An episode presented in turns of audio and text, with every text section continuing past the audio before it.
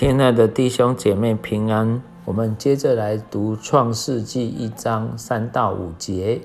上帝说要有光，就有了光。上帝看光是好的，就把光暗分开了。上帝称光为昼，称暗为夜。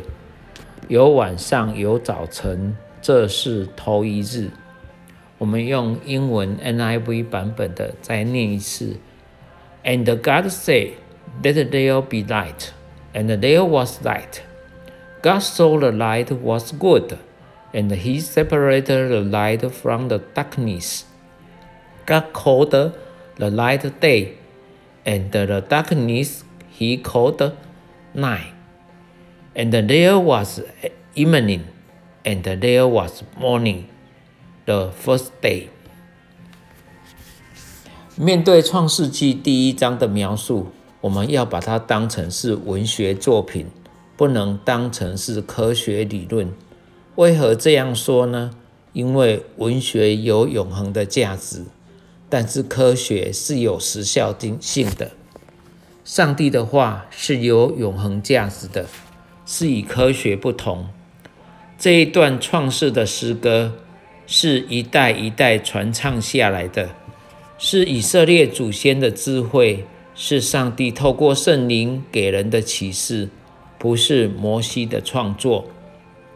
虽然这是文学的描述，却是深深的、深深的紧扣我们的心，因为上帝说话，在万物尚未定型的时候，上帝不做别的，他做宣告，宣告要有光。意味着光是上帝所创造的，不是由发光体发出的。也就是说，光是上帝直接的作为。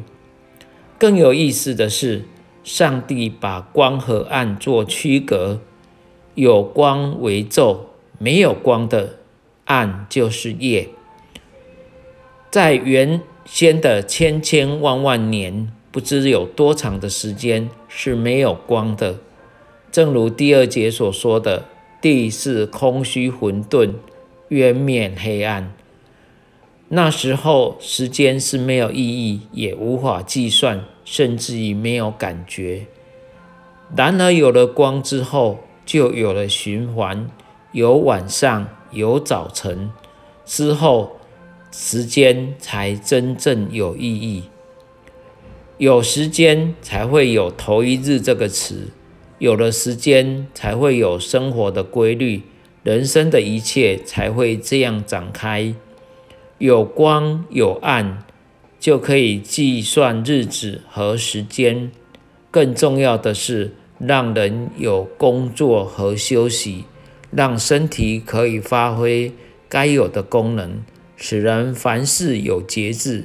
有节制，才能达到规律。